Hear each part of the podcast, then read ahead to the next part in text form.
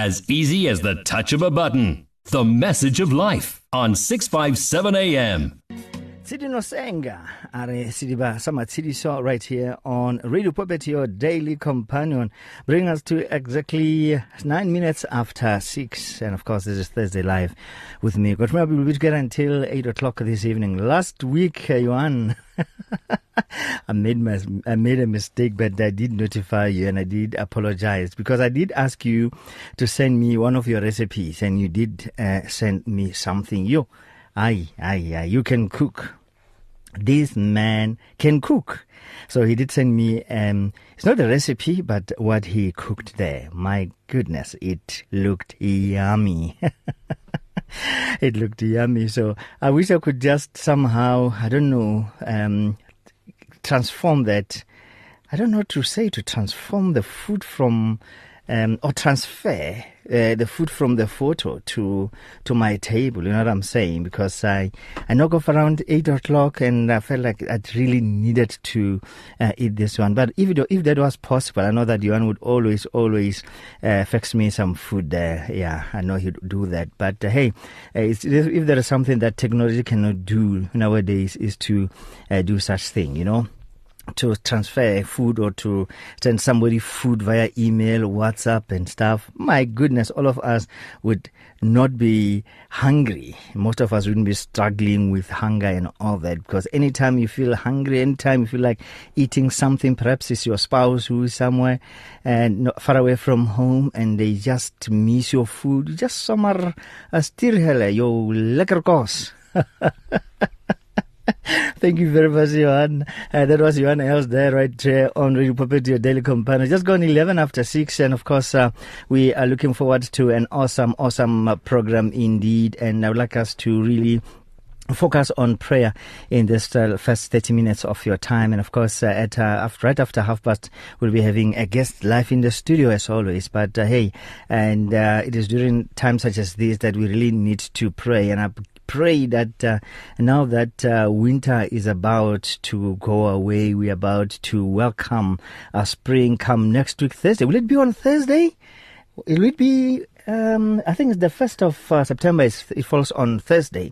So I think I just pray that winter will be winter in the spirit, in your spirit realm, where you'll be moving or coming out of winter and entering into a spring, and of course experiencing a new beginning in your life, because winter is not really a wonderful season, although it's a very important season, but it's a very challenging season. Everything is dry, extremely cold, and we hardly experience some rain there, but it's for a purpose, because that's when the farmers get to prune their plants. And that's exactly what our Heavenly Father does during our winter season, to prune us so that we can bear much fruit. That's why, again, the Bible says He makes all things to work together for our own good. Not everything in your life is bad, more especially when you walk with your Heavenly Father, because He's able to turn those bad things into good. That's how good He is. So don't ever look at life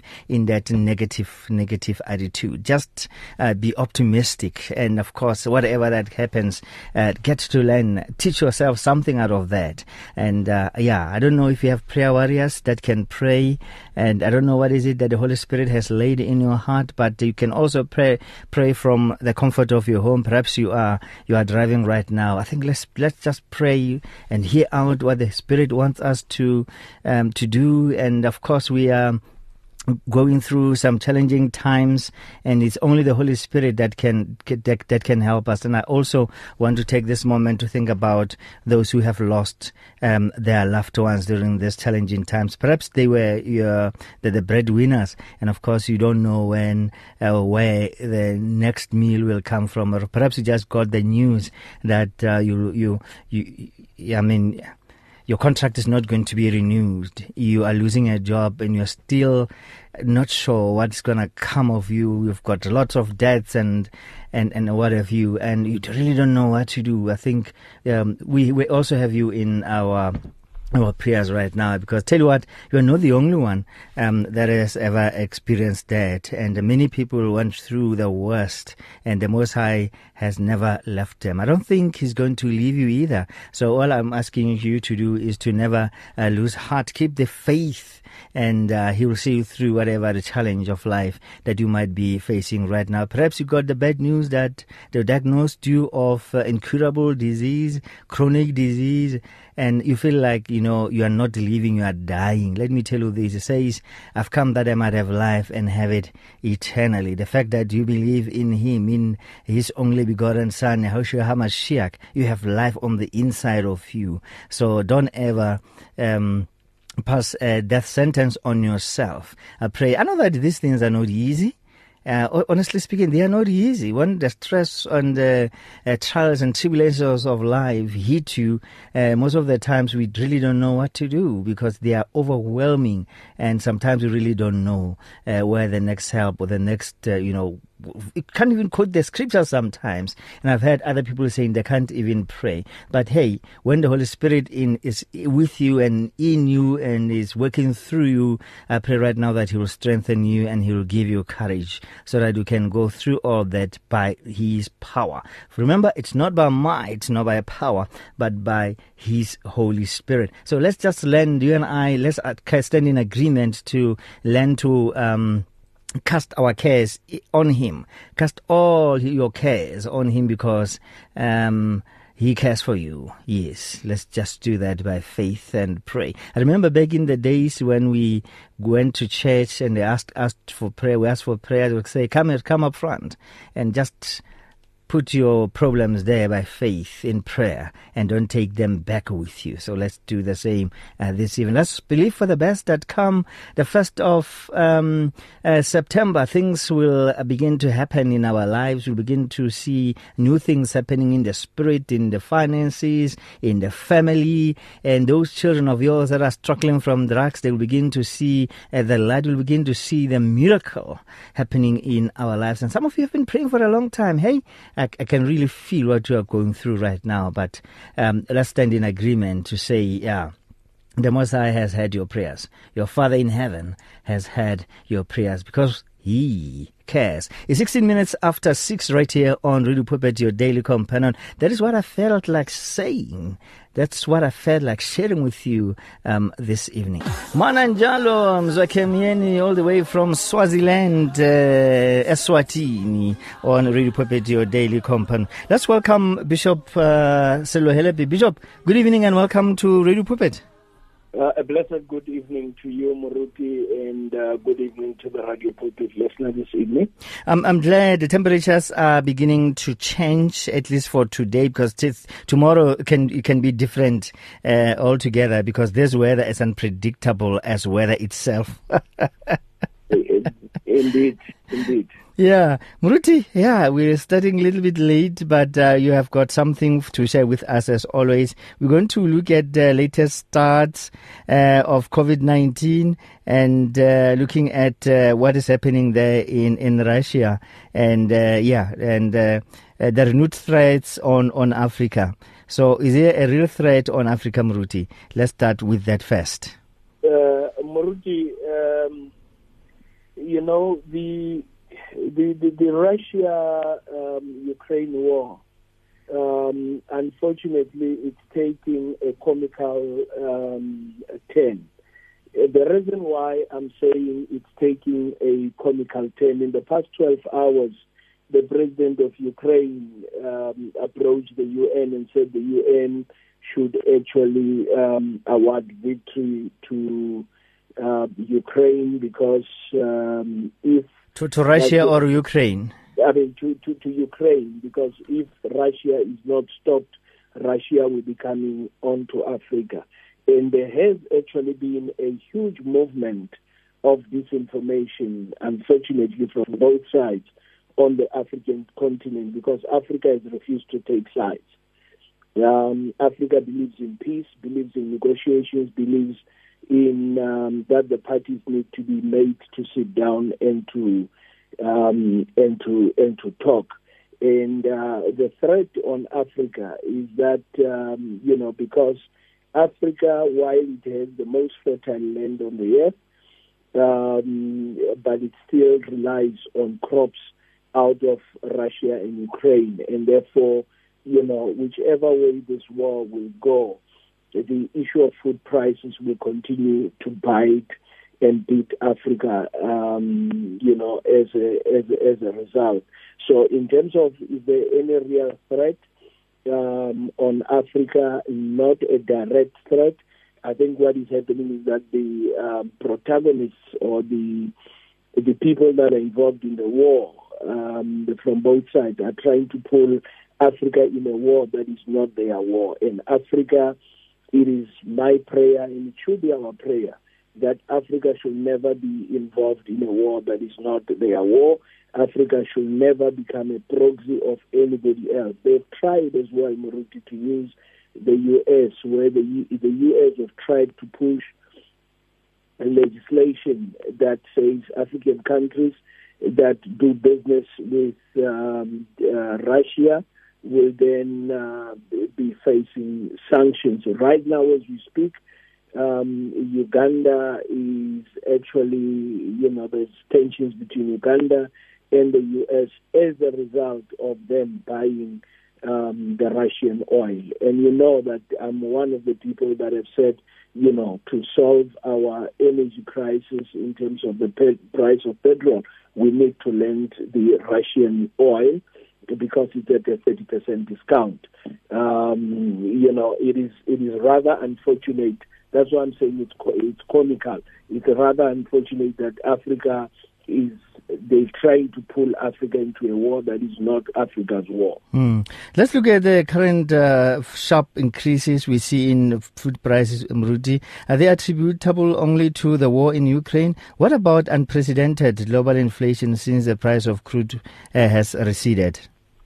Mruti, you're absolutely right. You know, I think the war in Ukraine has actually been put too much in our face as part of the disinformation campaign and the impact of the war on Africa without actually taking sides. But right now, the world has got a bigger problem. The bigger problem that the world is facing is that there's unprecedented global inflation. The U.S. has been printing money.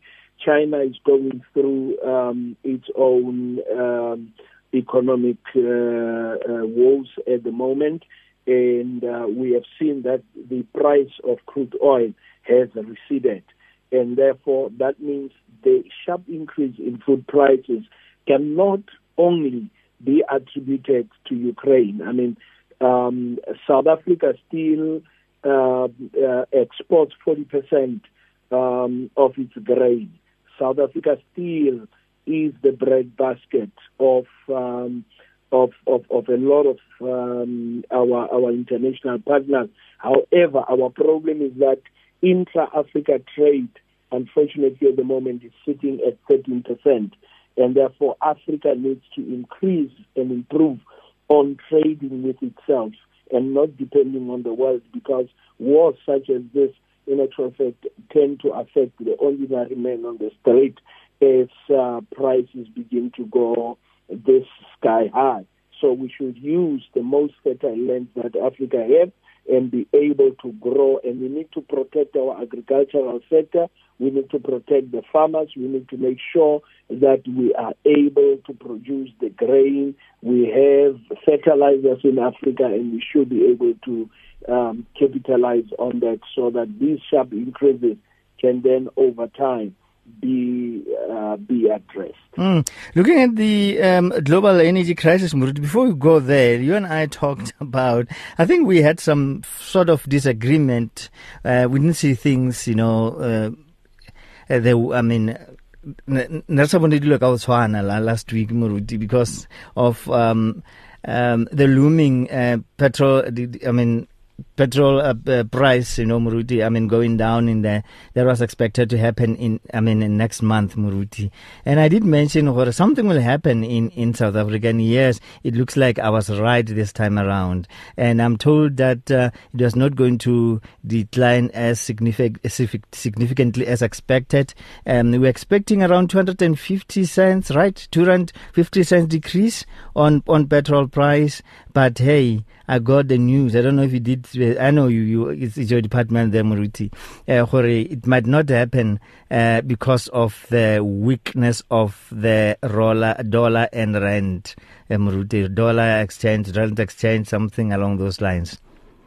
Yeah, Muruti, remember that all along, one of the things that I keep raising is that because of our dependence on the petrodollar, the dollar is the reserve currency.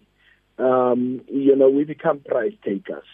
Even if the price of oil goes down, but if the exchange rate, the dollar becomes stronger, then we tend to pay more. There are efforts right now in BRICS, as I've said, to counter and really correct that. So you are right that instead of passing the benefits to retailers, we are beginning to see ourselves not being able to pass the maximum benefit. And therefore, we need to be able to pray and push for BRICS to actually come with the alternative reserve currency for BRICS, which the rand is part of. Then if that was in place at the moment and crude oil was trading not only in petrodollars, but it was trading as well. If you look at the Russian oil. The Russian oil is not trading in dollars; it's trading in the Russian ruble, and we would have benefited ourselves. All right. So you win, eh? But no. We also, Muruti, one of the things that we need to do, we need to support exploration and finding of oil offshore. Along the coast of South Africa, because then that is the permanent solution. And what's happening in Zimbabwe? I know that they have found gas there and oil, if I'm not mistaken. How do you think this will translate to the Southern African economy?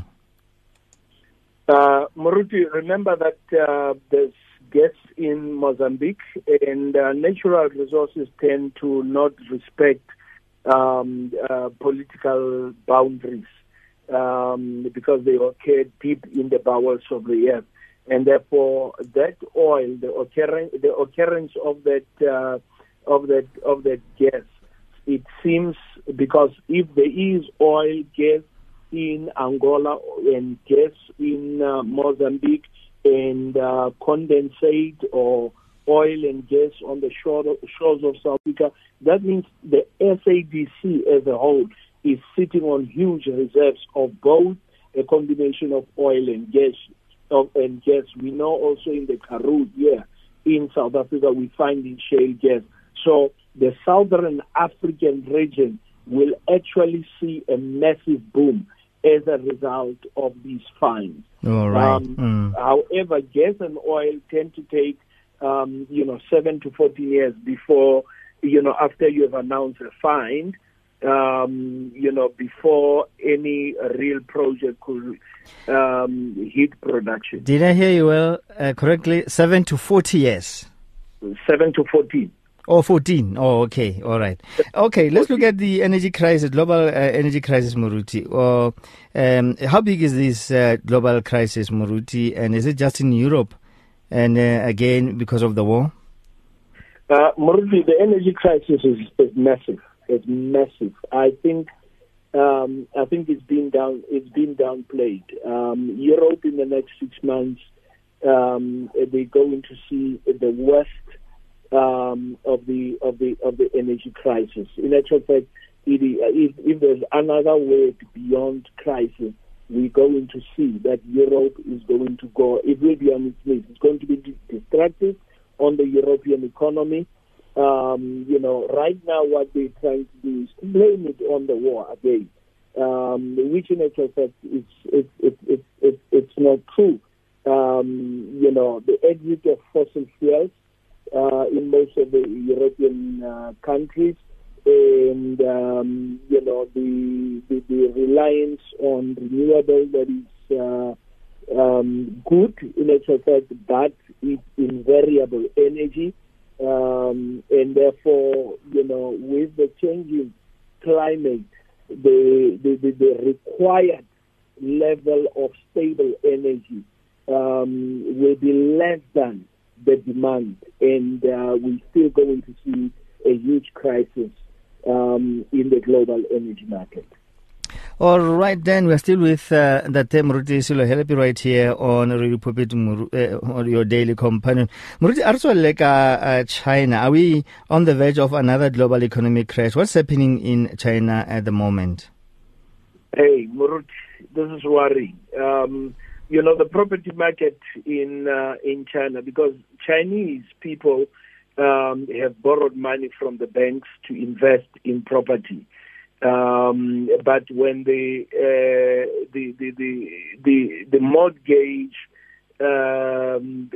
the people who had bonds, who had taken money from the banks to invest in property. It was like a Ponzi scheme. You borrow money from the bank, you pay the property developer then starts to develop. So they're buying property that does not exist.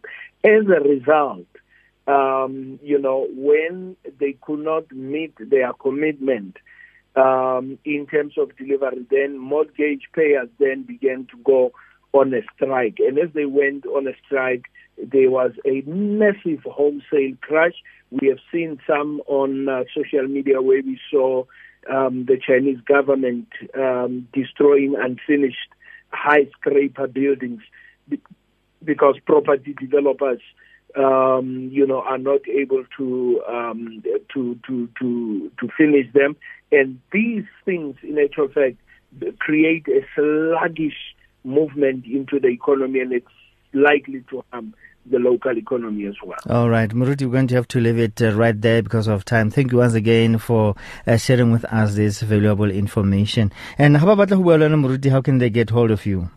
Muruti, they can get a hold of me. My number is 083-229-5807. 083-229-5807. 5807. Ke Re Muruti Sello Helepi on Radio Pulpit, your daily companion. Muruti, please don't hang up. I would like to talk with you off air. 7:26 is your time. Up next, come and ask your questions, share your concerns, experiencing life on 657 AM.